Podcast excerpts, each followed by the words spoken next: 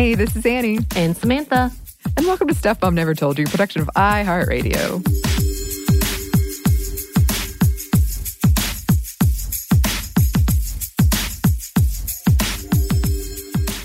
It is time for our first book club of 2021. And my question today for you, Samantha, is Were you into Greek mythology I as was. a kid? I was. I really was really big into all of that. Uh, I had the encyclopedia stuff. You know how they had the Yeah. story version of all of Mhm. that. Oh, and I would read those all the times growing up. Uh, of course, I've kind of forgotten them since then. Um, Uh-huh. So I kind of confused the names because they're similar stories, obviously, with different names. Yeah. So I have a moment of like, who? Uh, but I did really enjoy it. I, as in fact, recently, I, which I love to see, we saw pretty much a battle of uh, Xena, warrior princess, versus Hercules, and I'm pretty sure Xena won slash Lucy Lawless in their Twitter fight. So uh, I just want to put that out there. you got to put that out there. I'm just gonna put that. what do you there. think? Well, if you had been a goddess, what Oh, would you no. have been the goddess of? Uh, some type of mischief, probably. Like I definitely would not have been like the beauty or the love one. It's definitely I would have caused some kind of mayhem every now and again. Like I'm, I'm absolutely sure how you have put my dog Peaches in your D and D as the mischievous, kind-hearted, but really Yeah. disastrous uh, Mm. character in your thing. I'm Yeah. pretty sure I would be somewhere along those lines, which is why I love it. yeah, I could see that. I could see that for sure. Hmm. I mean, of I course, uh, nothing really mean-spirited. Right. Oh, never. no, no, no, no, no, no, no. Um, yeah, I was I was huge into Greek mythology. I also had those uh like books with the like images and I would trace them out and paint them and I'd hang them on my wall. That was the kind of kid I was. Yeah. Um and then I loved this show called Young Hercules, which I I've said it before. I was on the Ryan Gosling train before anyone else because I was a nine year old writing him a very, very embarrassing fan letter that I hope never made it to him. Um, the, the eyes were dotted with hearts, Samantha. It was a dis- disgrace.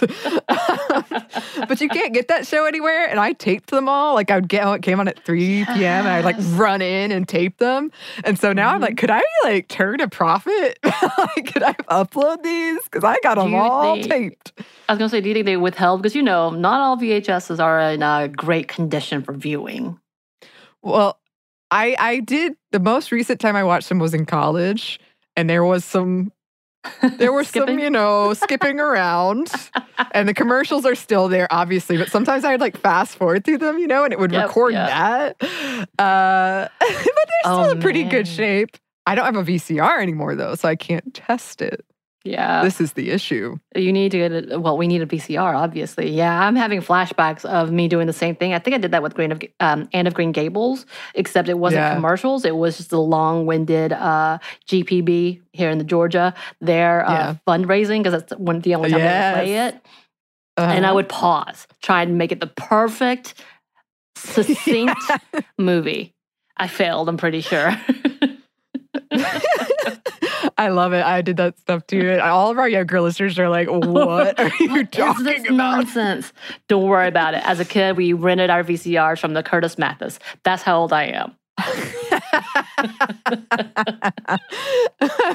yeah, yeah, yeah, yeah. I've been rewatching some old Seinfeld episodes, and it's been the the technology it has been giving me a, a chuckle. Um, but okay, today we are talking about Madeline Miller's 2018 novel Circe, which a few of you have recommended, and I actually I really really enjoyed it. So thank you for the recommendation. Um, and this is a follow up to her previous book, The Song of Achilles. Um, and she like knows her stuff. She has an MA in classics, Mhm. so uh, the book gives the witch from the Greek myth, the Odyssey, Circe, a backstory that spans for thousands of years. Um, and it was really fun for me because I've obviously, I, I imagine, like most of us, I've read the Odyssey, but it was a long time ago. So, like, I, I, I would say I recognize, recognize like half the characters, but I knew all of them. I was like, I know, I don't get the the power of this moment, but I know that you're a character and I should know what this means. Yep, feel the same way.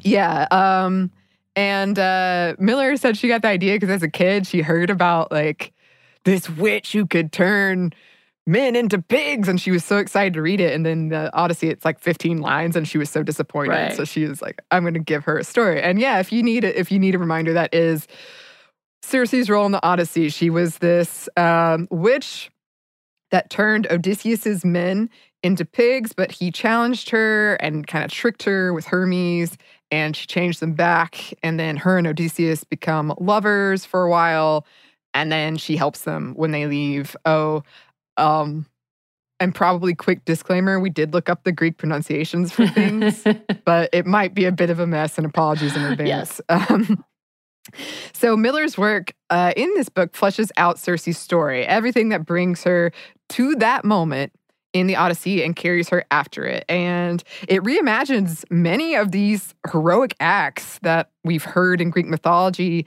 as orchestrations of Circe, or like Circe had something to do with it. Um, and this character has long inspired writers from Ovid to James Joyce to Margaret Atwood, which is actually a theme in this story that that the men right. of these Greek myths told these stories. Uh, they they made themselves heroes in them, and then it was men who passed those stories on, and because of that.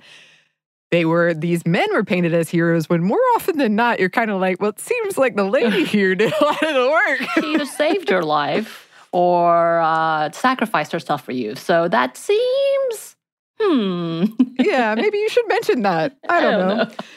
Um, and yeah, there are a lot of cameos from famous Greek mythological characters like Daedalus, Icarus, Jason, Odysseus, Hermes, Artemis, Achilles, Paris, Helen, Apollo, Agamemnon, Athena. Uh, just a, it was a delight. um, and this book, as of now, is getting an eight-part HBO miniseries. Anyway, yeah, so we wanted to start with obviously the plot. Uh, so the story follows Circe, a nymph or a bride's nymphs were called, but that is not really how the world saw us. We were an endless feast laid out upon a table, beautiful and renewing, and so very bad at getting away. That's such a Yeah. great line. So very bad at getting Yes. away. It's a little bit of ominous. Uh, and she is the daughter of the god of the sun and one of the most powerful titans, Helios, and the nymph Perse. She is a witch who can use plants and words to cast spells. Her family is not kind to her. Uh, they treat her as a lesser. They describe her voice as frail, the voice of the mortal, obviously. Uh, that she's weak and the weakest of the circles. She's not as beautiful, so therefore she is completely cast aside. Um, is one of many of Helios' children, including her cruel sister, Pasiphae, and her brother Perses, and the younger brother that she helped raise, Aeetes. Her family is not kinder, like we said before, and at one point, Helios, her father, burns her in punishment, and throughout the book, we see mul- we see multiple instances of their cruelty uh, and their desire for power. I also love it. I love Pasiphae. Sounds like being pacified, and she's like the opposite. Right. She's She's kind like of the meanie of the bunch. um, in an early formative memory, Circe meets Prometheus just after he has disobeyed Zeus by helping mortals by showing them fire. So it's the night before he is to begin his sentence, chained to a rock for all eternity. Each day, his liver devoured by an eagle, only for the liver to regenerate overnight and the whole process to start all over again, which sounds absolutely miserable. Um, Circe witnesses him being whipped, and after everyone else leaves, including the Furies, who also make a cameo, uh, Circe brings him nectar, even though it is forbidden. And the two have this exchange. You aided mortals, I said. That is why you are punished. It is. Will you tell me what is a mortal like? It was a child's question, but he nodded gravely.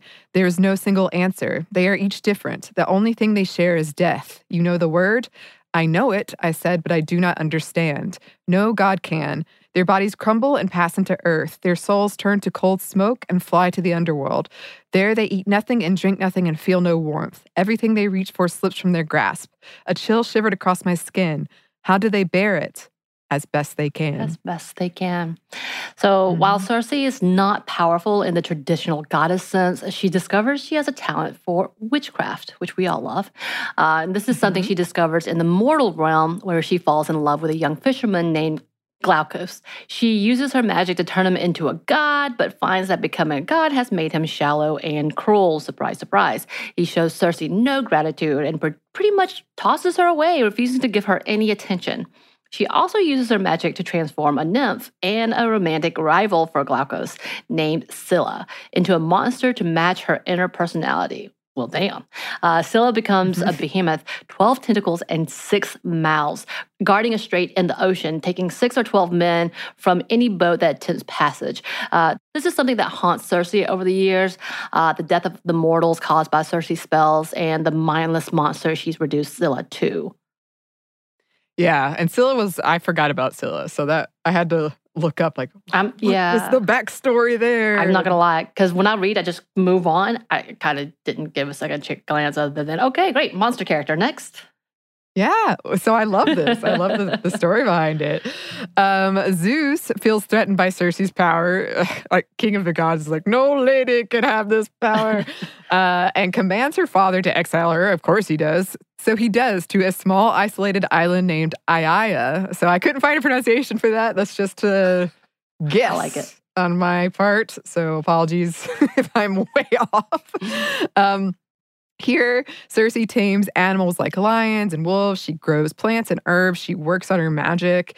She learns how to be independent, um, to braid her hair back and tie her skirts up so they wouldn't catch on twigs. She like learns how to carve and sew and all kinds of things. Um, while there, uh, she encounters many famous figures from Greek mythology. One of the first to appear is Daedalus, who arrives via boat to summon her to attend to her sister's birth. Um, and Circe is furious about this, uh, but also wants to take the rare chance to break her exile. As far as she knows, it could be her only chance. Um, this journey, of course, required that they pass Scylla. Uh, Daedalus's crew had already lost men on the way to the island. Uh, but with magic and with her wit, Circe is able to protect the rest of the crew. This is also something that really anno- annoys Circe because she feels like her sister totally did that on purpose that they had to go that mm. way and sent the, the boat that way because she knew like you created this monster here you go um, so when they arrive, Circe learns that her sister, who is married to Minos, the king of Crete, has sired a monster with one of her and Circe's father's sacred white bulls. With Circe's help, she gives birth to the Minotaur. Um, Circe has a heated confrontation with her sister, where her sister lays bare how she sees the world and the golden cages of men that they both inhabit, the horrors and, ju- and injustices they both had to navigate because of the men in their lives, and how she thought she and Circe were alike, and how she was disappointed actually that they weren't closer as children, which I really loved that whole exchange. And the argument shakes Circe. Like the fact that her her sister says that they have something in common is like, oh, oh no. Yeah, this is bad. I don't like this. Um, so Circe learns that Daedalus and his son Icarus are imprisoned, and Daedalus and Circe have sex obviously. Uh, with Circe's help, he builds a maze to trap the Minotaur, a creature meant to frighten the citizens of Crete and keep them under control. Now, Daedalus also gives Circe with a beautiful loom that she takes with her back to her island. Um, and later, Circe learns that Icarus died during their escape attempt, flying too close to the sun and destroying his wings. And Daedalus dies soon after from heartbreak, supposedly. Yeah. Um, one of the next people to visit her island is Medea, her brother Aeetes' daughter, and her husband Jason. Uh, Medea begs Circe for a ritual to wash them clean of blood and crime, and they kind of do this before revealing who they are. Um, so Circe does, but she learns the story of what brought them there. Um, that in order to protect Jason, Medea had helped him accomplish several feats, including stealing the golden fleece. And as they fled her very angry father, uh, she dismembered her brother and tossed him into the sea, knowing her father would have to stop in his pursuit to perform the rites for her deceased brother. Um, Circe tries to convince Medea that Jason and his people will not welcome her, that she will regret going with them, uh, that Medea should stay with her. Uh, but Medea lays into Circe, essentially calling her lonely and pathetic and trapped, um, desperately trying to keep Medea trapped next to her. Um, she also reveals the depths of Aeetes' cruelty, perhaps the only family member Circe had a close relation to uh, at one time, telling Circe that he hates women. Medea leaves with Jason the next day, and later Circe finds out that an enraged Medea killed her and Jason's children after Jason betrayed her, unwilling to let anyone have them but her, and then returned to the realm of the gods. Uh, yeah. she wasn't wrong then. yeah, yeah. Whew. Uh, and during all of this, by the way, Circe learned most of this information from Hermes, whom she had an on and off affair with for over 100 years. So, like, she would learn about Daedalus from him or, or Medea from him.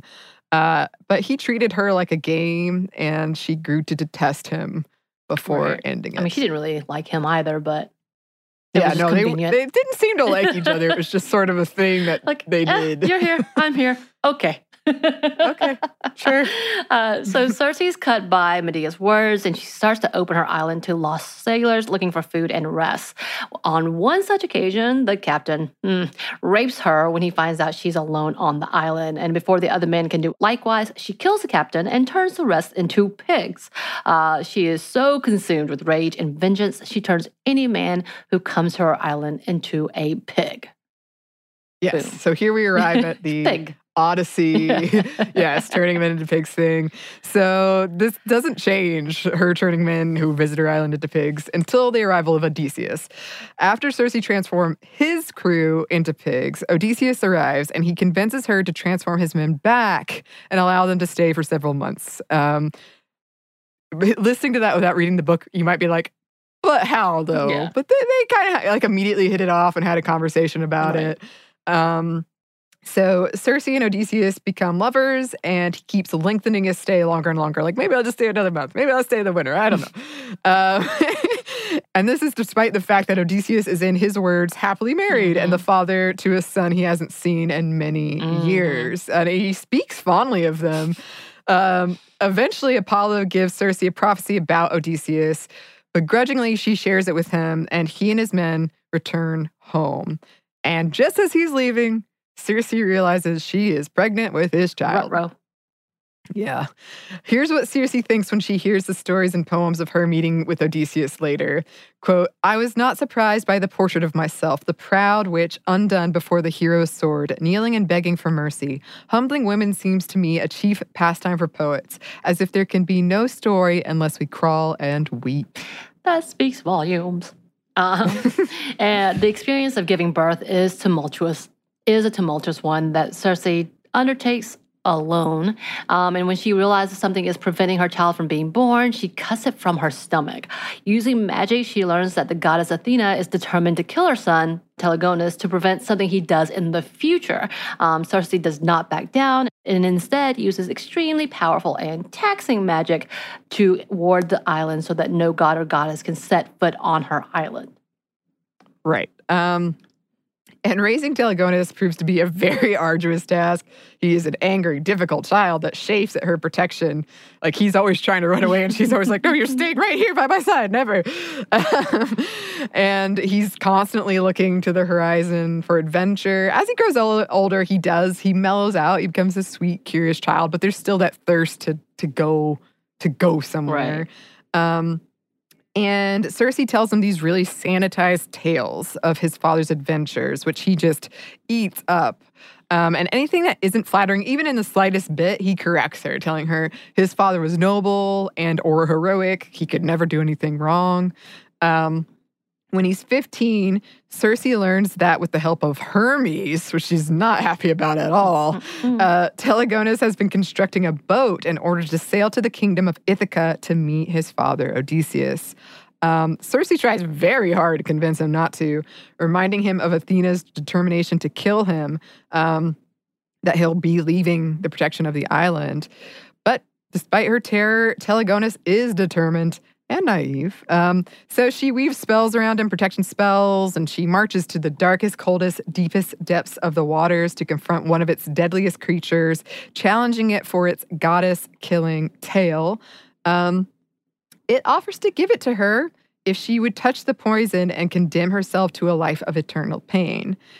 She does so, but to her shock, the pain does not come. The creature informs her no one has ever passed the test before and commands her to cut off the tail she has won. She can take the prize. Uh, she does so. She feels very uncomfortable, but she does do it. And she fashions the tail into a goddess killing spear, although it could really kill just about anything that she gives to her son. it's a spear. Yes, it can. Uh, uh, he yes. leaves, but returns shortly after with Odysseus' wife Penelope and his son Telemachus. Turns out Odysseus went mad without war to distract him, killing subjects and any who would dare defy him. Surprise, surprise. When Telegonus arrived, he mistook him for an attacker, and Telegonus accidentally killed him with a spear. Oops. Um, yeah. As Odysseus died, Telegonus told him he was his son, and instead of staying on in Ithaca, Penelope and Telemachus wanted to accompany him to the island of his mother and of the lover Odysseus had told them about. Circe is immediately suspicious that they want to kill her son, but after confronting them separately, she learns of Odysseus' poor treatment of his family, of his deterioration on Ithaca that impacted Telegonus and Penelope too. Um, and Circe also learns that Athena intends to have Telemachus take Odysseus' place as her champion, and that's why Penelope brought him there so she could have time to repair their relationship. Um, and Circe agrees to give them a few months only after ensuring an oath of protection from Athena for her son, which is appropriate. Um, time right. passes and Circe drops the protection. Athena offers Telemachus a chance to build a kingdom and rule, but he turns it down. So Athena turns to Telegonus instead, and he accepts, even though it hurts. And she's scared, even though it hurts her and she's scared, Circe lets him go. Yeah, and if you're curious, like uh, Athena was trying to prevent the death of Od- Odysseus, right. who was her champion. Right. And so she saw Telegonus was going to kill him with the spear that her Circe made to protect him. Right. Uh, and all he wanted was to meet his dad. But now that Odysseus is dead, she really doesn't care about Telegonus or killing him anymore. Right. She wants she, Telemachus, but then she flips real quick. Telemachus is like, nah, all right, then I'll go to Telegonus. okay. Um, so after Telegonus leaves, Circe confronts her father uh, and blackmails him to lift her exile. When he tells her not to bring shame to the family, she tells him to count her out of it. He's like, You are the least of my four children. And she's like, Well, how about you just say you have three children and just leave me out of the whole thing? um, uh, she teaches Penelope the basics of witchcraft and then journeys with Telemachus, first to Scylla, where she uses a potion to turn her to stone and end her misery and her reign of terror. Uh, then to the beach where she first found the plants that allowed her to turn Glaucus into a god, also her first foray into witchcraft, really. Uh, she picks them. Her and Telemachus become lovers, which was probably the biggest surprise of the whole yeah, thing to me. Yeah. Um, and they return to the island where Penelope has really taken to this witch thing and houses all wayward nymph daughters. That was this was once a thing that uh, a task that was put on Circe, but she shunned it and refused to do it after a while. but uh, Penelope has picked it back up. Um, Circe plants one of the flowers on the island to see if it might grow, and then she imbibes the rest, wishing to become a mortal. She sees a vision of a future with Telemachus where they love each other and have two daughters, that they travel, which is something they've always wanted to do. They go to see Tele- Telegonus, and that one day she dies. And that is the end.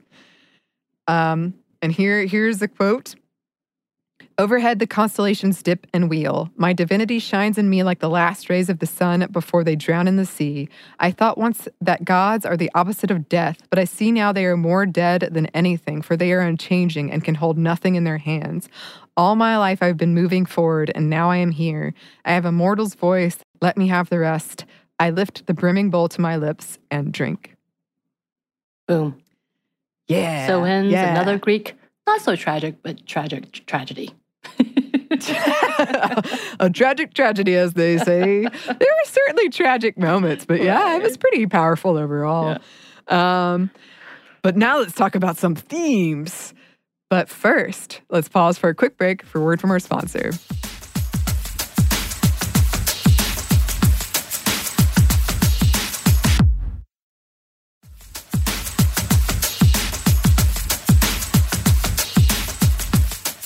And we're back. Thank you, sponsor. Yep, and it's time for themes. So let's go ahead and jump into the power and obviously heroes. So, recurring theme throughout is the idea of heroes and the people behind them and their stories. Again, we've talked about with Greek myths, there's many a heroes, many a villains. Um, again mm-hmm. and again, we learn that they are complex people with flaws, more than the glossed over legends we read growing up. And more often than not, there was a woman or many women behind them. Yeah, and you see this especially with Odysseus when we learn about him through the lens of those who knew him. Uh, so Telegonus had this beautiful, perfect story in his head of who his father was, uh, the one in the stories we've all read. And this is his mother was telling him these stories but Telemachus, who had grew up with him, well, no, he hadn't grown up with him, but he had seen him when he returned, um, had this really unflinching, violent reality that he saw, um, as does Circe, although for her, she interpreted it somewhat differently, coming from the world of gods and goddesses, and her interpret interpretation changes when she hears the pain it caused Telemachus, which was a really interesting thing. Um, so through them, we see a more complex character who did have these amazing qualities, but also was quite, quite flawed. Um, this character who needed these adventures, these one time experiences, as Circe calls them, to be like the first, to be as close to immortality as possible, to be the hero in these stories, and is absolutely willing to hurt others to achieve it and paint that as a heroic act. Right. Uh, and another theme woven throughout is power and what it can look like abuse of power and the limitations on how people can achieve it, especially for women. Many of the powerful women in the book are limited by the men in their lives and punished if they transgress. Uh, Circe was banished by her father after her powers frightened Zeus. Uh, her sister tells of the depths of pain and sacrifice she's made to hold on to power and to please the cruel men in her life. Power and the thirst of it drives these violent, cruel, and or thoughtless gods and goddesses and many of the heroes in their orbit.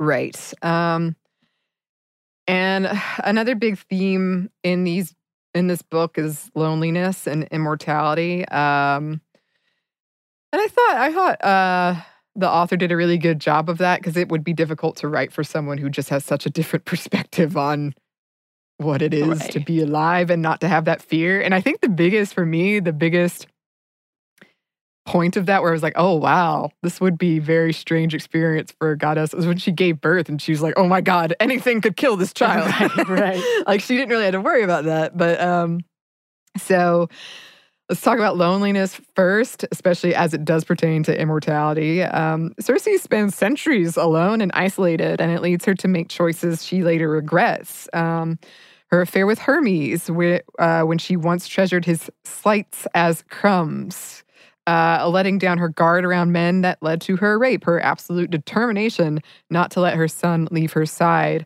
Um, her immortality also influences how she sees people and and throughout the book we we see her mature and age over centuries in what i thought was a really fascinating way because she has just such a longer arc right. of time than we do um like we see her counsel Medea and Telegonus, for example, on, a, on mistakes that she made in her youth, only to be ignored, of course. Um, and the mortality of those she loves terrifies her and saddens her. And yeah, you see that when her first her child is born and everything becomes really dangerous. Uh, everything is one heartbeat less, uh, taking him away from her on top of the loneliness, there's a layer of betrayal and abandonment, especially by the men in Circe's life, whether it's her father, her brother, her lover. And this is often after Circe puts these men first. Male relationships take precedent over sisterly relationships or mother daughter relationships, for instance. Um, Circe spends much of her time with her family trying to please her father, to care for her younger brother. And when she gets older, she learns that her sister wanted a relationship with her. Surprise. Although it's understandable why Circe shied away from her. Yeah, because, you know, they kind of hated each other. Um, this yeah. is something that changes as Circe ages. And at the end, she rejects her father, reevaluates her younger brother, um, and Circe comes to see at least a little bit of herself in the women throughout. Many women who start as antagonists ends as something more. Right. And that brings us to uh, attitudes towards women that we see in these books. in this book, uh, the women are almost always the ones that are punished, or the women lash out against men or women as a way to feel like they aren't imprisoned, as a way to feel like they have some kind of power or agency. Um, women are seen as pawns for the men to dole out and chain in one way or another. There's a lot of slut shaming too, and also a lot of judging of Circe as basically a weird witch spinster lady. Right. Um, another thing we see a lot of is women fighting women. And I mean, like, even in the beginning with uh, Circe and Scylla, which Circe does kind of by the end of the book, that's like one of her final acts as the book ends, as she goes and tries to make that right. Um, and most of the women who do succeed in this world do so through cruelty, like Circe's sister, or kind of by like Circe's sister. I, I just found her so fascinating because she kind of she didn't really succeed, but she was as close as I imagine you can get in this like really male dominated Right. world, and that's why she was so cruel Right. and like cut you to the bone because she had to play the game. Right. And she was miserable for it. Like she said, she talked about all the pain she went through and the sacrifices she made. But she was also like, yeah, pretty terrible. um, and yes, uh, these women were often cruel to other women. And I remember I wrote this down on a notepad when I was reading it, and I just wanted to put it in here uh, because there's definitely a vibe of lady get married or you are nothing. And if no one wants to marry you, you're nothing. right. Wow. It was pretty powerful Mhm. I mean, throughout. the entire book, all the women are definitely pandering to men. That that Yeah, is they're the trying to get that. Heroic man. when really, again, they were the ones probably behind the whole Right. thing. and could care less if they were there or not.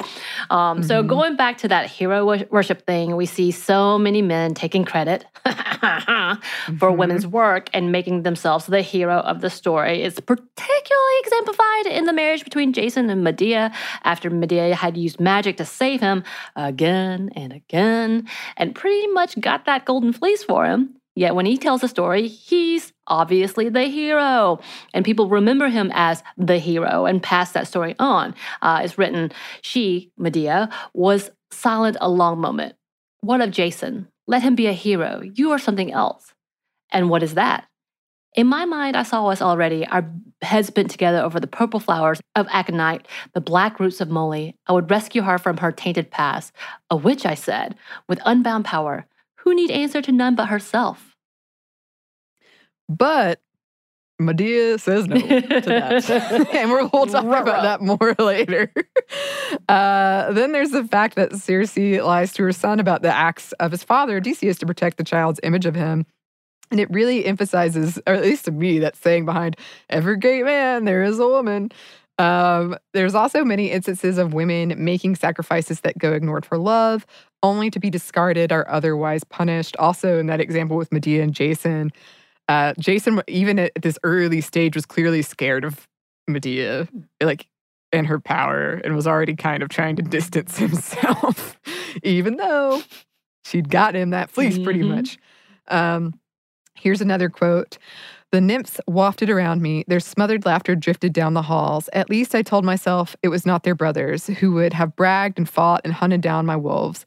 But of course, there was never a real danger. Sons were not punished.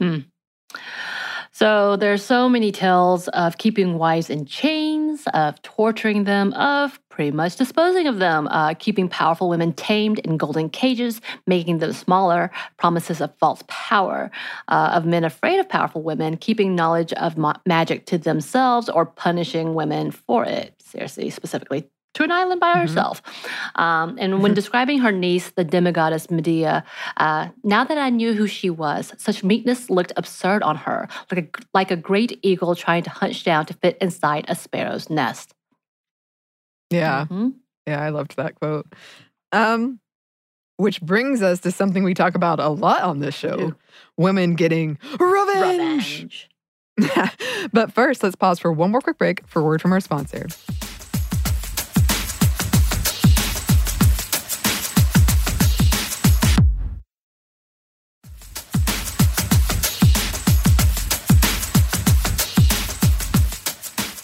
We're back. Thank you, sponsor. And yes, we are back with women getting revenge because there are so many instances of it and revenge in general, but specifically in this case, women getting revenge. Uh, you've got Circe's sister cursing her husband for cheating by turning his sperm into stinging insects that killed the women he slept with, which sounds horrible. Which is really funny that it killed the woman instead of him. I guess it was. Yes, again. again, women punishing other women and seeing disposable women as disposable. Um, then, of course, there's Circe killing and burning the man who raped her and turning his crew into pigs.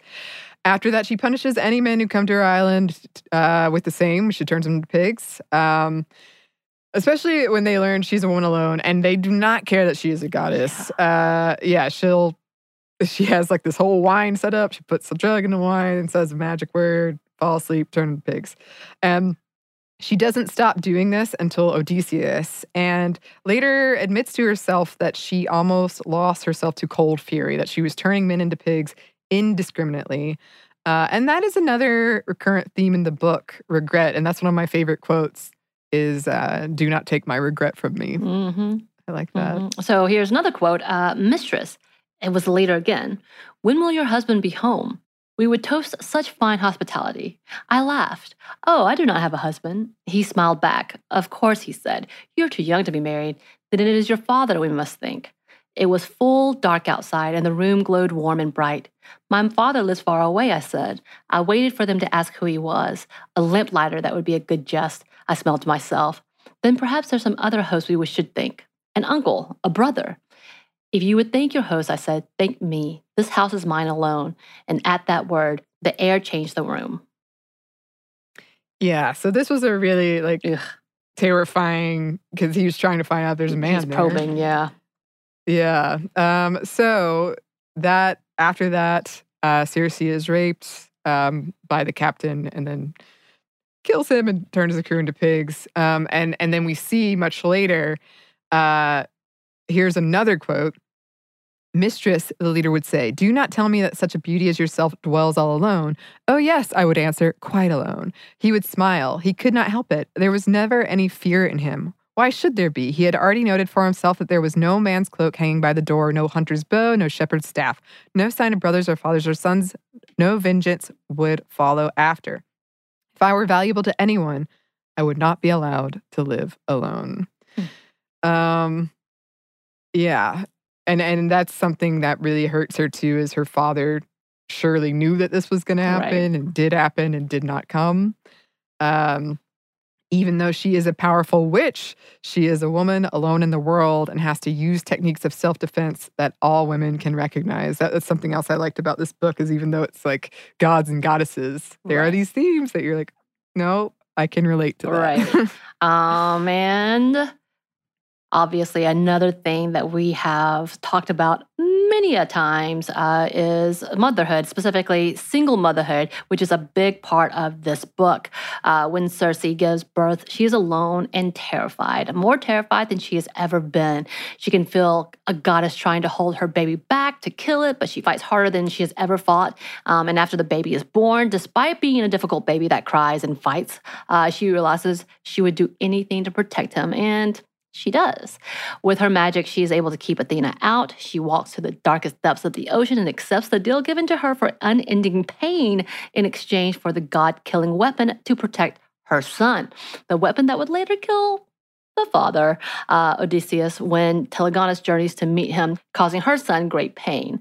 Uh, and she describes raising her son as the most difficult of her life, that she's always exhausted, which sounds about right and her waking hours consumed with worry and work. And letting him go is one of the hardest things she has ever had to do.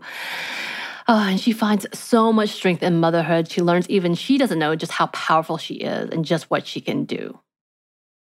Yeah. And I loved that too of her trying to figure out. She, again, she's not mortal, so she's like, "Oh, I got to make all these diapers. This isn't enough diapers. Oh my god, it's hungry again. It's still food. Oh no." um, so I I wanted to end on this quote, which I loved. It is a common saying that women are delicate creatures, flowers, eggs, anything that may be crushed in a moment's carelessness. If I had ever believed it, I no longer did. Um, and this is what Circe thinks after talking to Odysseus' wife, uh, Penelope. And yeah, that whole scene really drives home how terrifying being a parent can be in this single motherhood and, and the strength of, of women in, in these stories. Um, which I loved because, yeah, when you read those Greek myths, they are mostly about like the male heroes Right. and then the duplicitous, like Right. female goddesses messing with things, um, or the the like really attractive young lady that caused a war or something. Right. Like, so it was good to get this different take, fleshed out, complex female characters.